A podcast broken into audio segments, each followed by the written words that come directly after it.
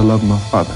I wouldn't change a thing about my parents. My wife and I give a lot of thought to how we raise our girls. I love you. Hi, Daddy! Hi, sweetheart! Randall is my husband. His vice is his goodness. It's why I love him, but it's also why I have to protect him. Two best things in my life were the person in the very beginning and the person at the very end. My beautiful boy. I love you so much. You are my great love story, and our kids are my everything. You are the world's greatest dad, and you are the love of my life. Right, well, happy Father's Day, everybody. Uh, I'm Pastor Tim. Well, welcome to Liquid Church, especially if you're a guest or a uh, first time visitor. Um, we got a, a, room here and at all of our campuses full of dads and stepdads and granddads. Can we hear for the men here? Happy Father's Day to all you guys. You're awesome. We want to honor you today with week two of our series, This Is Us. Um, today, I want to share a message uh, that I've titled The Perfect father. And don't worry, okay, if you don't didn't have like a perfect dad growing up or you feel like I do often that you're falling short, okay, the pressure's off. Uh, last week we learned that there's really no such thing as the perfect family, right? We all got a little bit of dysfunction hiding in there somewhere. And just like that today, we're going to learn there's no such thing as a perfect father on earth. Now, it's a different story with your Father in heaven, as we're going to see today, but on earth, there's no such thing as a flawless father, you know, who's perfect in every respect. Uh, personally, I was blessed uh, to have a father who was uh, engaged, affectionate. He came to my baseball games. He often said, uh, You know, I love you, Tim. But even the me- best men have great flaws. And I know now, as a dad myself, I've got two teenagers in the house, and I often fall short of God's expectations. They often remind me of this, really helpful. Um, but it's okay because my Father in heaven is a generous Father. You have a forgiving Father, and He can make up for our mistakes. Amen? So, pressure's off today, man. What we just want to do is just kind of talk openly and honestly about how God can help all of us really become the best version of me that we can be. And that's why I love the show This Is Us. It is a family show about uh, the Pearson family. Um, you may recall Jack and his wife Rebecca. They got three kids Kate, Kevin, and Randall. But the patriarch of the family is this guy, Jack Pearson, who's a fantastic dad. Uh, he's not just like a good dad, he is a great dad. He's playful, he's always engaged with his kids, not hiding behind the newspaper or his phone. He's strong, he's sensitive, hardworking. He makes these grand romantic gestures to his wife. My Colleen's like, why you, aren't you like that? You know, and. Um, Viewers love Jack Pearson. And you know, I, I think because he reminds us of kind of old school TV dads, you know, like from the 1960s. If you kind of rewind to the 60s, 70s, and you think of the classic heroes of the home, we had television dads like Ward Cleaver. Anybody remember Leave It to Beaver? Okay, yeah, okay, awesome, right? The father, he, you know, Ward was always, you know, home on time, offered wise advice to his sons Wally and Beaver. Who names their kid Beaver, by the way? That's, that's a fail. But uh, I remember my generation, I remember watching the Brady Bunch after school. Remember Mike Brady? Now, this Mike Brady's a dad, all right? This guy raised six kids, three of them adopted girls, a wife, a dog, a housekeeper named Alice. Uh, like he ran an architecture firm out of his house, all while rocking groovy pink turtlenecks. Okay, that's, that's a dad there, man. Um, and then who can forget James Avery, the father on Fresh Prince of Bel Air, okay? One of TV's great dads, right? He combined heart and humor and an awesome sweater collection, right? Totally on point. Anyway, my point is there was a time when we used to lionize dads, right? We would lift them up as trustworthy and hardworking and dependable providers who always made the right decision or had wisdom to give their kids. But in the 1990s, there was like a kind of like a 180, a U turn away from great fathers to kind of this inept, bumbling, what I would call like doofus dad stereotype, like Al Bundy. You remember um, that show, Married with Children? Don't clap for that. Come on, Bill. That's feels like I love that guy. All right. Uh, what's funny is he's still on TV, right? He's on Marry or uh, what was it? What's he on? Modern Family, right? Uh, with hold on, get ready for it. Phil Dunphy uh, right, who's like kind of the dunce dad, kind of like stumbles and bumbles, always kind of clueless about life. But for me, um, you know, the most extreme example over the last 30 years of the doofus dad, of course, is Homer Simpson, right? Mmm, donuts, right? Now, Homer is a fountain of parental wisdom, okay? So many classic lines. I remember one episode, he says to his kids, he's like, Well, you tried your best and failed miserably. The lesson is never try, right? now, I thank God most dads are not like that, but I honestly think this is why Jack Pearson has become so endearing. He's not a caricature, uh, you know, he's, he's complex, he's vulnerable. Jack's a great father, he's affectionate with his kids, and, and here's the cool part he's honest when he falls short with them. I want to show you a short clip from This Is Us of Jack Pearson's best dad moments. Check this out. All right, you guys ready? Yeah. We watch these every year. Yeah, well, it's my Father's Day, and I picked the movie, so we're gonna start at the beginning. Which one's yours? Those two. Congrats. Twins. Wow. How about you? Wh- which one's yours? None of them, actually. Strangest damn thing. Someone left a newborn at my fire station. I didn't know what to do, so I brought him here.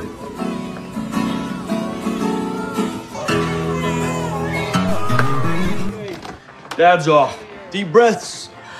And first came, Me. and Dad said, G. and then came, Me. and Mom said, Me. and then came, Me. and we said, That's three. Big three. Big. You're adopted, and we don't talk about that enough. Because to me, you are every part my son. Maybe I, I don't want you to feel like you stand out. But I need you to know something. I want you to stand out. I want all of you to be as different as you can possibly be in all the best ways. Ah, Jack. There's no Jack. here, it's Pilgrim Rick. Do you kiddies know about the Mayflower? Huh? Huh? What if I told you a little Thanksgiving story? How kiss from an old pilgrim? No, no, no. Hey, come here, come here. I'm sorry. I'm sorry. I'm sorry, okay? I should have been watching, okay? should have. And I said I wasn't. I should have been watching you, pal. I'm trying, okay? That, look, I know that I'm bigger than you. I know that I'm an adult. But I, this is this is my first time, okay? This is my first time too. I got three, uh, and I'm trying. I'm sorry. I should have been there, and I'm gonna be there, okay? Okay. Can I have a hug? Can I get a dad? I love you. Right? Awesome dad, right? Like I watched I watched that thing and I'm I'm often like, man, I wish I was just like Jack, you know, when I hurt my kids' feelings, like I have the perfect thing to say, and they all of a sudden you hear like a Jason Mraz song playing underneath. So it like sounds super, you know, powerful. I love it because he's strong, he's engaged, he's wrong when he admits it, he models forgiveness to his kids. I wonder, what was your dad like growing up? You know, active, engaged, or or maybe a little bit uh, detached? or, or maybe even absent. Maybe you grew up in a home where your father wasn't present because that's this is us, right? This is real life. We all have different relationships with our fathers, and every father, including me, is a mix. We're a mixed bag, right? Uh, Of strength and weakness, of incredible courage and glaring character flaws. Well, I want to thank you for your help in uh, preparing today's sermon. Last Sunday, I asked you to participate, give me some content here, by taking a live poll on the Liquid Church app. And I asked you a question. I said, hey, which of the following best describes your relationship with your father? We had over 1,500 people reply. So I think this is actually a very good like sample size of our church. And I want to share with you the results. We'll start with the good news. Uh, top result, a full 25% of you said, you know what? My dad and I have a close relationship, all right? In other words, you had an engaged father, an affectionate father, uh, you know, who, who said, you know, I love you, I'm proud of you, I believe in you. They came to your games. They weren't perfect, you know, all the time and everything, but they spoke courage into you. And, and first off, if you're, again, if you're a dad today, we just want to say thank you. Thank you, thank you, thank you for all, I don't know how you do it, right? All the hours it's kind of investing in building a close, caring relationship with your kids. You are, your words carry great weight and power and often um, are the thing that um, speaks into a child's heart during a moment of, of vulnerability. For instance, in the show, I remember when uh, Jack comforts his young daughter, Kate, uh, who struggles with her weight uh, in the show. And she's little, they're at the pool, and she's like, Dad, the kids say I'm fat. do you, do you think I'm fat? In parents, you know, right? Like this is a moment like it's to stick with her for 40 years, right? And you're like, oh no. I feel for Jack. And he just says, Katie, girl, I think you are my most favorite looking person in the whole world, right? And you can just see him apply this balm to her heart. He's got a special heart for his adopted son, Randall when he tells his dad that, hey, the kids are picking on me, you know, because I'm black and my family's white. And Jack says, Randall, you are every bit my son, and I want you to stand out. I want you to be different in all the best ways you can be. Uh, 25% of you said, you know what? You and your dad have a close relationship. You're blessed. Uh, 19% said, you know, my dad and I, we have a good relationship, but I wouldn't say that we're, you know, very close. We're not tight. Um, in other words, 19% said basically good, you know, but there's a little bit of distance. Uh, maybe your dad was often, you know, busy at work or he traveled. Uh, when he was home, maybe it was good, or, or he was there, but, you know, kind of hid behind the, you know, newspaper. He's always on his phone, whatever.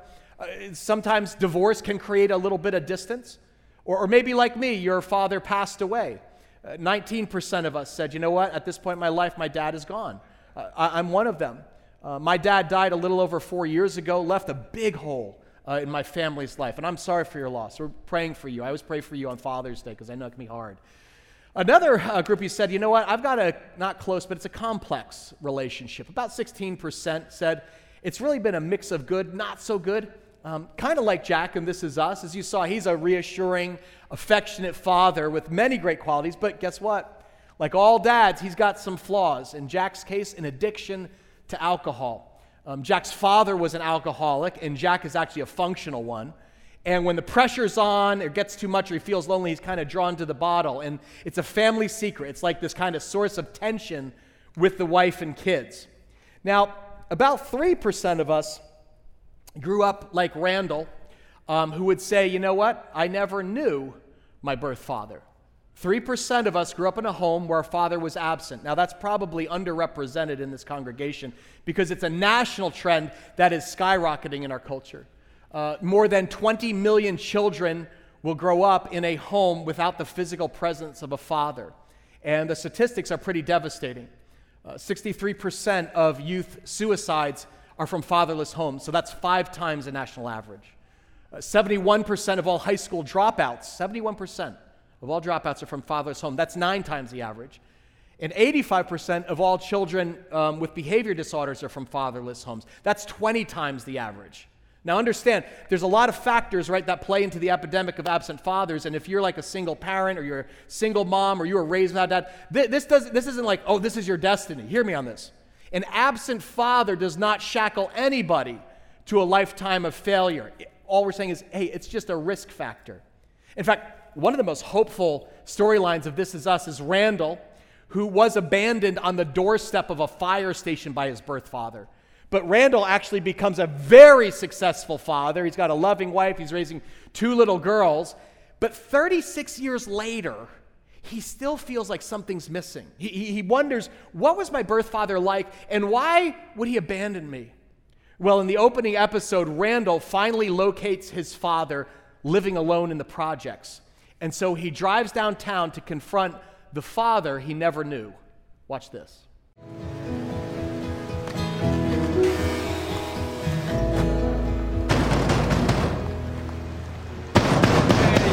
Yeah, stop all that banging. I heard you the first time banging on the door. Who the hell is My name is Randall Pearson. I'm your biological son.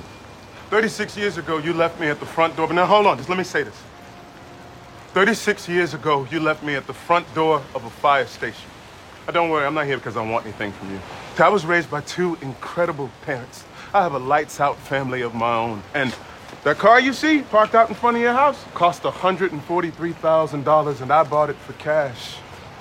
I bought it for cash because I felt like it, and because I can do stuff like that. Yeah. You see, I turned out pretty all right. Which might surprise a lot of folks considering the fact that 36 years ago, my life started with you leaving me on a fire station doorstep with nothing more than a ratty blanket and a crap filled diaper. I came here today so I could look you in the eye, say that to you, and then get back in my fancy ass car and finally prove to myself and to you and to my family who loves me that I didn't need a thing from you, even after I knew who you were. You want to come in? Okay. right? No matter how distant it was, we all need a relationship with our Father. You know, there's a lot of us who, you know, on a serious note, carry deep father wounds. You know, 36 years after being abandoned, here's a guy in his 40s. Randall still is dying to meet his father. And at first, he's got this tremendous anger, but then he eventually extends an olive branch to his father, who actually is dying, takes his dad into his home. And in the show, they actually reconcile in a very, very sweet way for the time that he has left. Almost 10% of us, uh, 9% said, you know what, I actually need to forgive my father. Maybe for being absent. Maybe he was physically present, but he was emotionally absent or, or verbally abusive. Well, hopefully not physically, I pray. About 10% of us, though, would say, you know, we got a fractured relationship with dad that is going to require God's supernatural forgiveness to repair. And I've got hope for you because you're going to hear a story of, of just that in this congregation. But another 2% said, you know, I need forgiveness from my father. You know, I did some things that damaged the relationship. I want to encourage you today because, guys, this is possible. You're sitting among people, imperfect families, imperfect parents, but guess what? 70% of you said, with God's help, check this out, I now have a restored relationship with my father. Isn't that encouraging? You're sitting among people who, with God's help, yeah, give them a hand, they have seen God repair and restore their relationship with dad. Praise God, that's awesome. I want to encourage you today because with Christ, there's always hope. There's always redemption. You always can have a second chance, no matter how many mistakes that you and I make, God can redeem them. He can heal the broken and fractured family, but you got to trust your heavenly Father because He's the only perfect Father you will ever know on this earth. Amen? Well, as I prayed about what, you know, Bible passage to preach on Father's Day, God led me to a story about a father named Noah. Now, most of you know who Noah is. Noah is the guy who built the ark. You know, his wife was Joan, Joan of Arc. And uh, about half a year, like, I, I'm, I wasn't good in history. I don't, you know.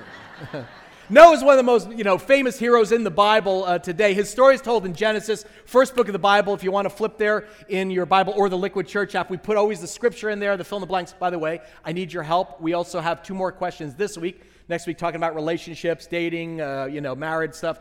I need to know uh, in the bonus content, just tell us your relationship status single, married, divorced, married again, kind of thing. And then what one question do you want answered uh, about relationships, okay?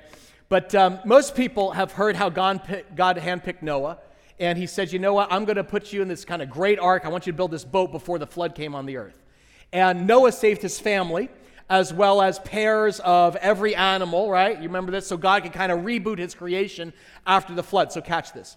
Noah was not just a good man, he wasn't just a great man, he was a godly man. In fact, Genesis 6 describes him this way. Look what it says Noah was a righteous man. The only what? What's the word, church? Blameless person living on the earth at this time. And he walked in close fellowship with God. So he had a close relationship with God. And Noah was a daddy. He was the father of three boys Shem, Ham, and Japheth. So Noah's a father who loves God. He loved his family. At the time, the world's a very dark place. Uh, the Bible says wickedness covered the earth. The inclination of people's hearts was evil all the time. And God the Father was heartbroken. He said, This is not what my dream was for creation. And so God said, I'm going to hit Control Alt Delete. I'm going to send a flood to like reboot and wipe out the earth and start over with one man, one family, my man Noah. And God said, Noah, you found favor in my eyes. Build the ark, put your wife and kids in it, because I'm going to save your family and start over with you. And people poked fun at him, but Genesis 7 says this And Noah did all, everything the Lord commanded, so he was obedient. And sure enough, you guys know what happened. Heavens open, it rained for 40 days and 40 nights. The earth was flooded, the water covered the mountains, it wiped out every living thing. But Noah's family was saved. They what? They floated because they were safe in the ark, saved by God and by Noah obeying them. And so after the flood, God says, Noah, you can bring them on out, and I'm going to start over with you. And he put a rainbow in the sky, said, This is a sign of my love and my covenant. I'm not going to destroy the earth with a flood again. So understand when we see Noah, we go, Yay, Noah! Noah loved God. Noah obeyed God. He saved his family. In fact, if it wasn't for Noah, you and I wouldn't be here today. But just like Jack and Randall, Noah had his weaknesses. And this story I want to read from Genesis 9 takes place the moment they get out of the ark. Okay? Check this out. Start at verse 18. It says this The sons of Noah, who came out of the boat with their father, were Shem, Ham, and Japheth. And from those three sons of Noah came all the people who now populate the earth. So every one of us can trace our lineage back to these guys. After the flood, Noah began to cultivate the ground because he was a farmer. And he planted a what? Vineyard because he was Italian. One day, he drank some wine that he had made. Now you know he's Sicilian, right? uh, and he became drunk and lay naked inside his tent. Okay, focus, Tim, focus. Sorry, focus. It says this Ham, so the oldest son, the father Canaan, saw that his father was naked and went outside and told his brothers. Then Shem and Japheth took a robe, they kind of held it over their shoulders, backed into the tent to cover their father. As they did this, they looked the other way so they'd not see him naked. Now, when Noah woke up from his stupor, he learned what Ham, his youngest son, had done. And then he cursed Canaan, the son of Ham. He said, May Canaan be cursed. May he be the lowest of servants to his relatives. And then Noah said, May the Lord, the God of Shem, be blessed. So some kids get cursed, some get blessed. And may Canaan be his servant. God expand the territory of Japheth. Noah lived another 150 years after the great flood. And he lived 950 years and then he died. And this is one of those Bible passages, right, that we all just have to say, it makes you go, hmm, right? Like, that's a weird story, isn't it? Like, why would God put that story in there, right? This happens right after God says, I'm going to save the whole human race and start over with one man, one father, my man Noah, who, after saving his family, proceeds to pass out drunk in front of them. Not actually really a laughing matter, right? Any child of an alcoholic will tell you this is very painful. One day, he drank some wine he'd made, become drunk, lay naked inside his tent. We don't know how old his sons are when this, they see their father like this, but it's a devastating thing. Uh, when a son or a daughter walks in to find their father, this is the person who's supposed to be the family protector, the role model, passed out on the couch or the floor in a moment of personal failure. When I talk to friends who have fathers and mothers who have struggled with addiction, they say very, it's terrifying. And the Bible says Ham saw that his father was naked. He went outside and, and told his brothers, he's like, guys, come, come here. Dude, dad's passed, dad's passed out. Come here. But then it says Shem and Japheth took a robe, held it over their shoulders, backed into the tent to cover their father, modesty. And as they did this, they looked the other way so they wouldn't see him naked. Now, I, this is for modesty. They're trying to show respect to their father even this moment of failure and dysfunction. And I think God put this strange story in Genesis for a reason. And that is to underscore that no matter how ideal your father was or how ideal our families may or may not have been growing up, there is no such thing as a perfect father who nails it 100% of the time. Amen? There's just not. All of us fall short. All of us will have moments of failure. Just like Jack on This Is Us, right? Uh, like I said, Jack's an awesome dad in many ways, but he has an alcohol problem like Noah. He makes some very poor choices that impact his family. So he's a great dad, but he's a flawed one, as am I. As are you, as are you, as are you, as are every man in this room. And this is where the problem is for us spiritually. Because what most people do is they take what their earthly father was like, his attributes, and then say, if that's what a father is and God's my father, I'm going to project them up, and I guess this is what God is like, right? They say, you know what? If, if I'm rejected by my dad, it gets reflected on my God. And see, this is a very dangerous thing because in God's economy, here's what the role of a father is your job, dad, is to give your sons and daughters their first glimpse of the heart of their Father in heaven. The most fundamental truth of the Bible is this God is not your judge, God is not your create, just your creator. God is your perfect Father. So even if your birth dad didn't plan you, guess what? God did. He created you on purpose for a purpose. You are perfectly loved by your perfect Father in heaven. You are not an accident. Now, what is this Father like? Listen to how God describes himself in Exodus 34. He says this The Lord, the Lord, the what? The compassionate. Let's say the words in yellow. The compassionate and gracious God is easily triggered? No, he is what? Slow to anger He's abounding, overflowing in love and faithfulness, maintaining love to a thousand generations. Remember last year, last week, it was like, hey man, they're cursed to the third and fourth. And God's like, I maintain love to thousands of generations and forgiving wickedness, rebellion, and sin. So your Father in heaven is perfect, like flawless, perfectly loving, perfectly patient, perfectly affectionate. Where there's mistakes, he is perfectly forgiving. And just like we sang, you are chosen, not abandoned. Amen? He is for you, not against you. He will never fail you. You are the apple of his eye. And if you let him, he will heal the hole in your heart that you've been hoping your whole life would be filled. But here's the problem because every earthly father is fundamentally flawed, it often warps our view of our heavenly father. We can't see straight.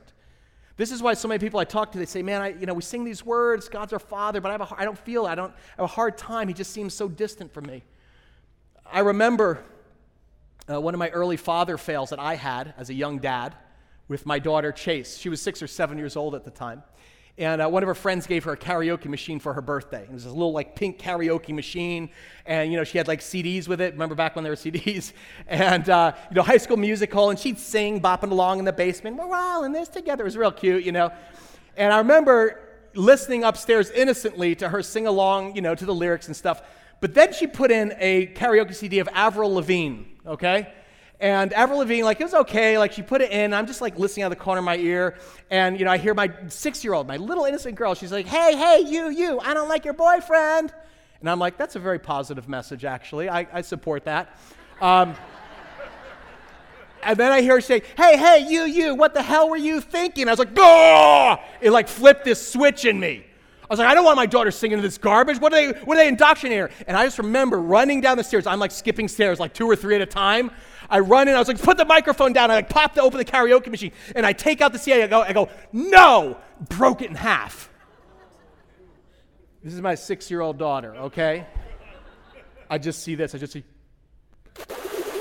The chin starts quivering, the lip starts going. I've made, I've made a terrible mistake, right?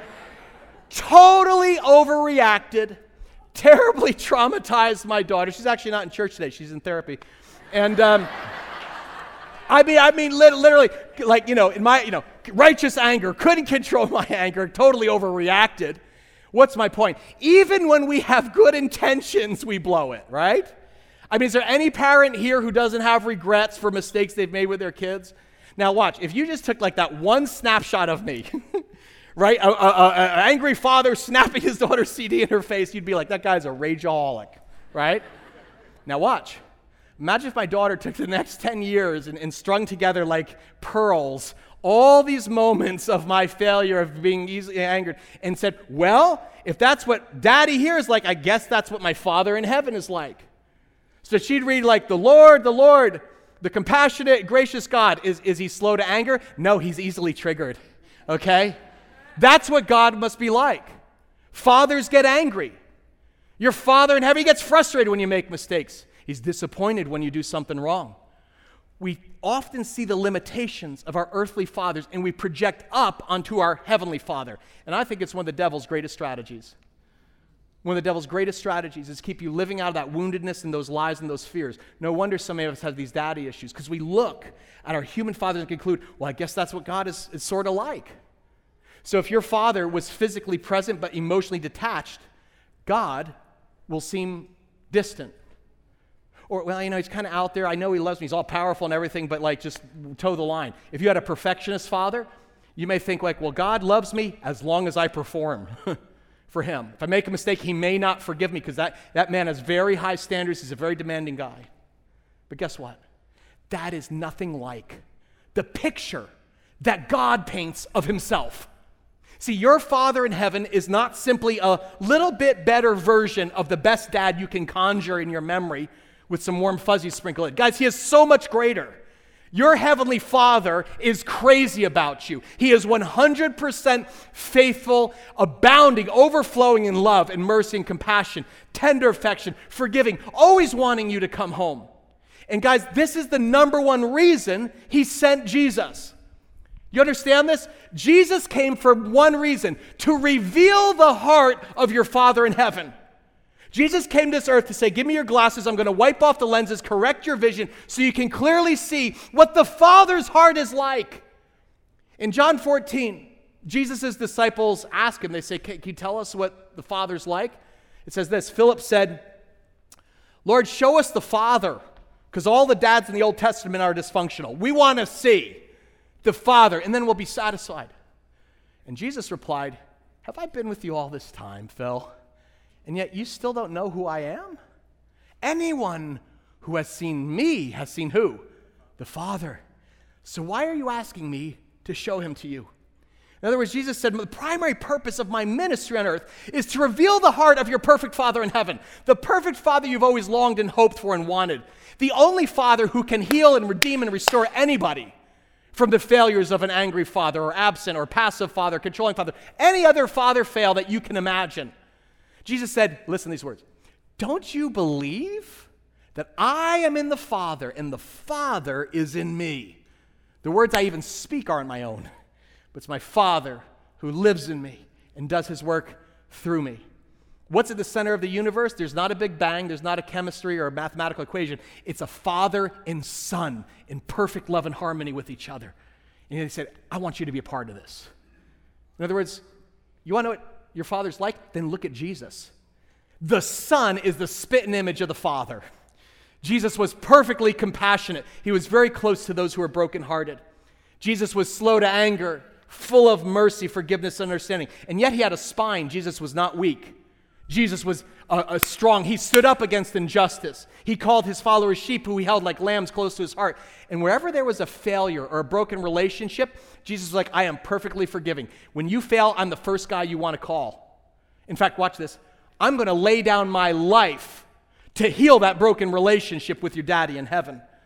And that's what Jesus did on the cross. You understand what the cross is? when the Father's Son was nailed to the cross, Jesus' arms were stretched out and nailed to those beams. It was God the Father saying, You want proof of my reckless love? I love you this much. I love you so much it hurts. I'd rather lose my own son than lose you. See, it's the love of Jesus on the cross that reveals the heart of the Father in heaven. And if you let that in your heart, if the Holy Spirit moves it from an idea in your head to a reality in your heart, it changes everything. Because you stop living out of woundedness and fear and insecurity because you have a new identity. You're, you're no longer a sinner, you're a son. It's called child of God. John 1 says, But to all who believed Jesus and accepted him as their Savior, he gave the right to become what? Children of God. Turn to your neighbor and say, I may not look like it, but I'm a child of God. Go ahead, turn to him right now. I may not look like it, but I'm a child of God. Look back at him and say, I thought that about you. I was wondering. See, when you understand that Jesus' life was for you, that he died for a purpose, to restore your connection with God the Father, the Bible says you have a brand new identity. You receive the right to become children of God. You're adopted into God's families. You know what that means? Jesus turned sinners into sons. He turns derelicts into daughters. Think of it this way, and this is us. I mean, Randall could have just been another fatherless statistic, right?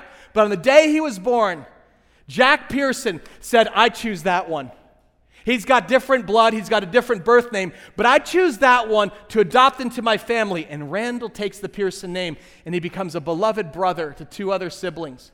And because Randall is adopted, like you've been, and raised in a loving home with a loving father, he grows up, he becomes a phenomenal dad. He's affectionate and sensitive and caring. He actually breaks the cycle of dysfunction in his family. Spoiler alert, he even forgives his birth father and restores the relationship in the final days of his life. Well, listen, just like Randall is adopted into the Pearson family, given a new identity, new name, new future, when you trust in Jesus, you're not just forgiven, you are adopted into the God's family. And this is one of the warmest realities of becoming a Christian because adoption goes beyond being saved. You get a whole new identity. You are a beloved son, beloved treasured daughter of the Most High God. Amen? He gives you a new name. You know, fathers get kind of get naming rights. At least they did in the Old Testament. I, my parents picked out my full name Timothy Paul Lucas. I never knew why necessarily, but I remember my dad saying, well, you know, Paul, you might know, was a, was a pastor. And uh, Timothy was his apprentice. He's a young pastor. So I, I got names of two young pastors. And, and there's something that my dad would always say. He's just like, Tim, God's going to use your life in an amazing way. There's nothing that God can't do. It's not that you can be anything you want, but God can do anything He wants through you and in you. So understand there's no greater identity in life that you will receive than your title of child as God. There won't be a moment that you're like in life that you're like, well, I used to be a child of God, but thank goodness now I'm assistant to the assistant regional manager. I used to live out of my child of God identity, but now I'm a senior vice president for right? You, even if you're single, you're like, you know, I can't wait for my identity change. I'm going to, one day I'm going to be, you know, Mrs. Wachowski, you know? No. You may change your name, but your fundamental identity is as a beloved child of God. And you get to call God a new name. You get to call him, watch this, Abba, which means dancing queen. or, Not true. Don't write that down, all right? Listen. This is so important. Listen. Romans 8, listen to Romans 8. Listen, this is so awesome. The Spirit you received doesn't make you slaves so that you live in fear and insecurity again and woundedness. Rather, the Spirit you received brought about your what? Adoption to sonship. And by Him we cry what? Abba, Father. Abba is not a Swedish supergroup.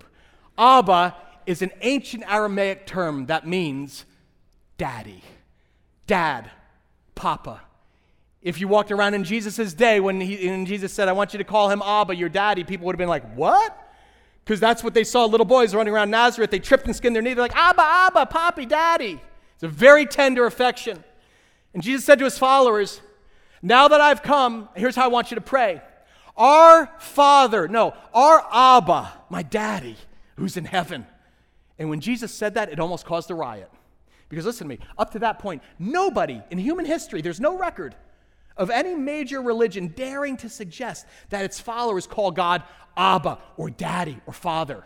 It never happened in Judaism. If you comb through the Hebrew Bible, what we call the Old Testament, or the rabbinic writings, the Talmud, you will never find one instance of a Jewish person ever addressing God in prayer directly as Abba, their personal daddy, until Jesus comes.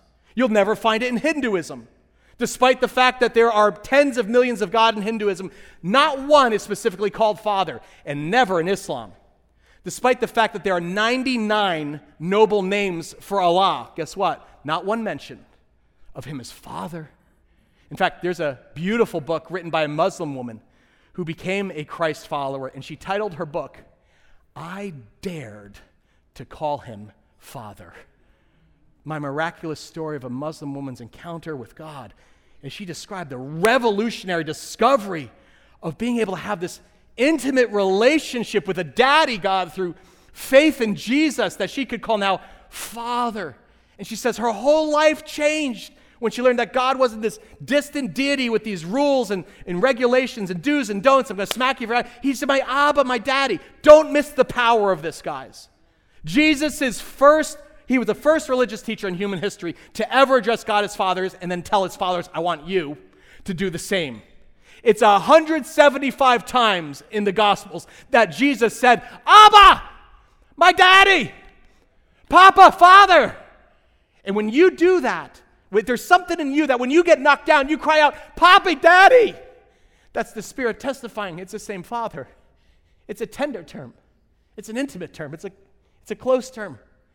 It's like bringing a, a child up alongside of you and you, you hug them so much as a father that you, the bristles of your beard scrape their chin. Yeah, I'm in my 40s now, and the thing I, I still miss the most is wrestling with my, my Abba, my daddy. My father was young. We used to watch WWF. Anybody else? Hulkster. and we'd wrestle in the living room and of course, I'd try to pin him, and he always, oh, hand up, you know, kind of thing. And we'd wrestle. And my father, I remember the sensation of his beard scratching up against my cheek when I was seven years old. And I get up from that. I love that. I love that. My mom was be like, Dell, you scraped his cheek. I was like, I love it. Because I felt the strength. I felt the warmth and the tenderness of my Abba Father. That's who God is. And the Bible's like tripping over itself, trying to get us to get this. 1 John chapter 3, it says this. Listen to this. You see? You, you see what great love the Father has what? Lavished It means it's extra, it's overflowing, it's extraordinary, it's beyond anything. He's poured this out on you that you should be called what? Children of God! Exclamation point. And that is what we are! Exclamation point. Some of you abuse exclamation points in your texts and your emails, right? You know that guy who's just like, we're going to Taco Bell! Exclamation point. Like, really? We need to celebrate this like that, you know? You abuse exclamation points. The Bible doesn't use a lot of them. And John uses it twice here. He's like, You got to understand the love. It's so big. It's so great. You're children of God. That is what we are. It's who we are. He's basically tripping over himself, trying to share his shock at the extraordinary privilege that you're a daughter of God. Your daddy is, is the creator of the universe. And you've been adopted. He chose you and that your sins of your past have been wiped clean. There's no punishment in your future. Look what he says. He says, Dear friends, now we're children of God. This is just the start. And what we will be has not yet been made known. Wait till you see what's coming. But we know that when Christ appears, what? Say it together, church. We shall be like him, for we will see him as he truly is. Right now, cloudy glasses. we got scratches on the lenses. We see through a glass darkly, Paul says. But then we'll see face to face, and then watch this. Because of that, you will become just like Jesus a chip off the old block. Sons and daughters living freely and fully in the Father's love, like, just like our Abba. And when God becomes your father through faith in Christ, you receive a new identity, guys. You get it, call him a new name, and watch this, you receive a new hope. I'll end with this. John says, All who have this what? Hope in him purify themselves, just as He is pure. Because the Father, Son, and Holy Spirit, they say, we're not just out here, watch this. When you receive Jesus, we're going to come to live inside of you, inside your heart, where we can actually heal the old wounds. And now that we've forgiven you, watch this, we're going to give you power to forgive. You could even forgive your earthly daddy where there's, where there's distance. If you're here today and you're one of the 12% who you're like, man, there's a little bit of a gap, we're a little bit distant from my dad, guess what? That's where God wants to be. He's like, I would love for you to invite me into that because I can do some miraculous things there. Don't ever project up, whether it was good or bad, your upbringing, your childhood. Instead, project down, guys. As a Christ follower, you project down. You say, I'm going to let my understanding of parenting be defined by the perfect love of my Abba, who is perfectly forgiving. So there is no relationship, guys. I just need you to tell you this. There is no relationship too far gone. Amen? There's no relationship too broken that the power and love of Jesus Christ can't repair and restore and redeem. And so if you're here today and you're like, I don't know that God can, can, can do something here, it's just been like this for a long time, let me tell you something. Do not settle for that. That's a lie. That's saying my Abba can't do it. Just ask Mike Payton of what Abba can do. Mike is a man in our congregation, he's here today in our church. His earthly father struggled with alcohol addiction, like um, Jack Pearson, Noah, like many men. And for 40 years of Mike's life, he had a broken relationship with his dad, who actually lived in Puerto Rico. They were estranged for 40 years, okay? Not really speaking. But a few months ago, God did something pretty miraculous. You guys remember when Hurricane Maria hit Puerto Rico? Mike's dad lost everything. He actually became homeless. So his only choice was to fly to New Jersey to stay with family I want you to imagine the awkwardness of this 40 years. And God gave Mike a second chance with his father this spring. If you're here today, you're one of the 12% who need forgiveness in that family dynamic. Just listen. If you have a broken relationship with your dad needs healing, it is never too late for God to do a miracle. We'll end with this story. When I was young, I really looked forward to spending time with my dad. After like so many years of being let down and not being able to see him, um, with time my heart just grew cold. Um, to the point where if I saw him, it mattered. If I didn't, it didn't matter. Not that I didn't love him or care for him, but he wasn't an important part of my life. My relationship with my Heavenly Father, uh, without me knowing it, was was being affected by my relationship with my dad. I noticed that there was a lot of unforgiveness there, a lot of pain there that uh, I didn't want to deal with. The one thing I said to my wife, and I pretty much made a, a, a vow or pact with God, was that I'm going to be the dad I never had. That meant whatever troubles or trials would come our way as a marriage or as a family, I wouldn't just walk away. In 2017, uh, my, my dad was diagnosed with uh, a heart condition. I wanted to, to make amends for that, and at the same time, I just uh, prayed that God would save him.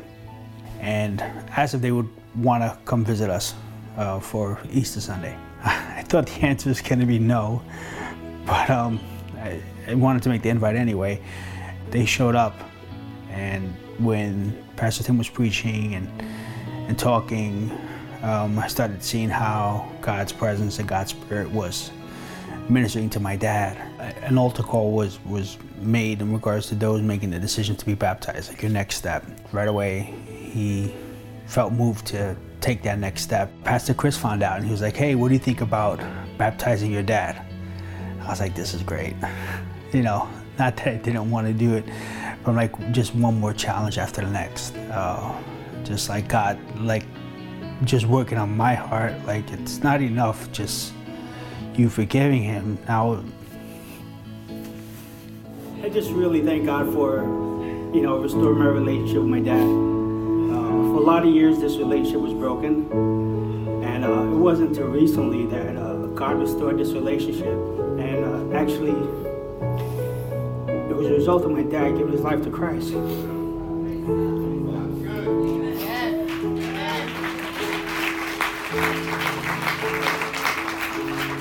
I'm just so thankful that he changed him. And he showed him that he's real. And he showed him that he, he could do anything if he just believed and took the next steps. So, Dad, I love you. And it's upon your profession of faith Amen. that I baptize you in the name of the Father, Son, and the Holy Spirit.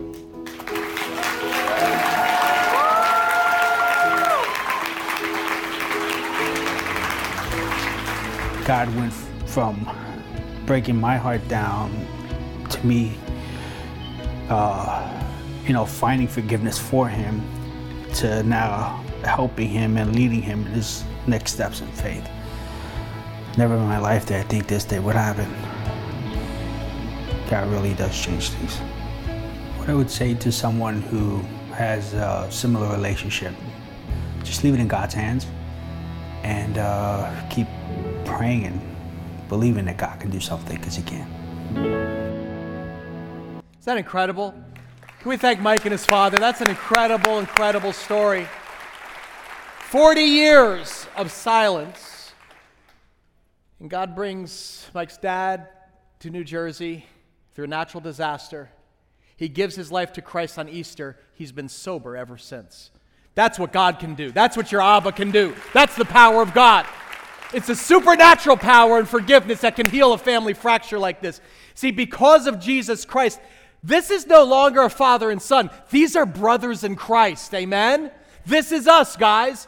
That's the power of experiencing God personally as your perfect Abba. He will give you a new hope. He'll give you a new family, a new future, even if you mess up in your family, like Noah did. God can still use you, men. Did you know that? You can. Did you know God put Noah in his hall of fame? in spite of his mistakes? I'm serious. In Hebrews 11, there's a hall of fame. I call it kind of the hall of faith. It says, These are all the people that God said I use powerfully in spite of their mistakes. And here's what it says It was by faith that Noah built a large boat to save his family from the flood.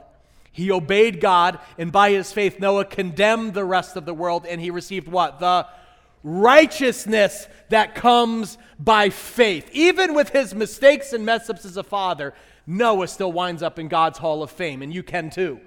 Because he wasn't a perfect dad, but he was perfectly forgiven. Amen? It goes to show God ain't looking for perfect men, but forgiven ones. So I want to close by just praying and thanking God for the men here today. It's Father's Day. And at this campus, at all of our campuses, we've got fathers, we've got grandfathers, stepfathers. We've got new fathers with babies, future fathers to be for some of you. This is a tough assignment, but we are so grateful for you for the way you slug it out every day, for the sacrifices you make that no one will ever see, for the way you get up when you get knocked down. But I think God brought you here today to say, as a father to you, you can do this. God does not need you to be a perfect daddy, that's His role. You become His son by trusting in His son. And Jesus will give you the heart and the strength to love your wife well, raise your kids, and lead your family with integrity. So I want to end by praying for every single man who came to church today. So, men, would you just stand up where you are? Only the men. Just stand on up, guys. All of our campuses, would you stand up right where you are? Current dads, future dads, young dads, uncles, brothers, granddads. If you're a man, just stand on up, all right? And as the men stand, okay, listen, if you're sitting nearby one, I want you to reach out your hand and just put your hand on him. Okay, not in a weird way, you know what I'm saying? Like just like on his arm, okay, or his shoulder or his back. Some of you are like, grab a man. Now we're talking. No, just, okay? It's like hand on, all right? I want to pray for the men in this church. This is a prayer of impartation. Here's what that means. When we lay our hands on people and we pray in the name of Jesus, we believe God releases his power. Amen? That healing flows from his Father's heart in heaven. So put your hand on a man. Let's pray for them together. Our Abba who is in heaven, holy is your name. You are perfect. And holy are these men. Each one of these men is made in your image. Each one has been created to be like Christ. So we stand here as beloved sons of the Most High God. And so I ask now, Holy Spirit, would you just flood each one with an overwhelming sense of your lavish love for them? You are their Abba in heaven. Abba, I ask on Father's Day now, reveal your heart. Pour out your power. I ask for an impartation of Abba's strength right now. Where we're weak, would you make us strong, Daddy? Father, flood them with the Spirit's fire. Where we're cold, would you just even warm our hearts right now? Make us tender to our wives and our children. Flood our homes with your forgiveness, God. Let us know our failures are not our final verdict. You are making these men new right now, equipping them for battle. So, in Jesus' name, we say, Bless these men. Bless their families. Bless their marriages. Bless their children. Fill their hearts. Let them leave a legacy, Father God. When the world sees us, may they see you, Jesus. Today, we commit to be just like Jesus, relying on his grace and living for your glory. In Jesus' name, everyone said together, Amen. Let's give our Heavenly Father a praise, Liquid Church. Let's all stand. Come on, everybody stand on up. Hug the man around you. Give him a hug or a high five. We're going to worship the Father's house on Father's Day.